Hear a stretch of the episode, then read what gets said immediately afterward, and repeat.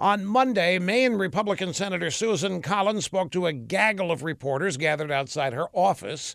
She said that if Supreme Court nominee Brett Kavanaugh lied when he denied sexually assaulting this accuser, Christine Blasey Ford, then obviously he'd be disqualified from advancing to the Supreme Court.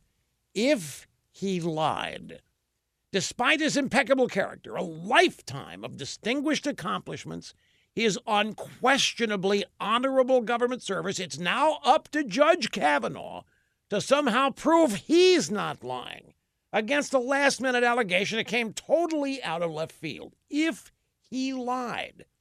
Well, here's a better question. How about if she lied? What happens if this Democrat Party donor and activist following the Anita Hill playbook is lying?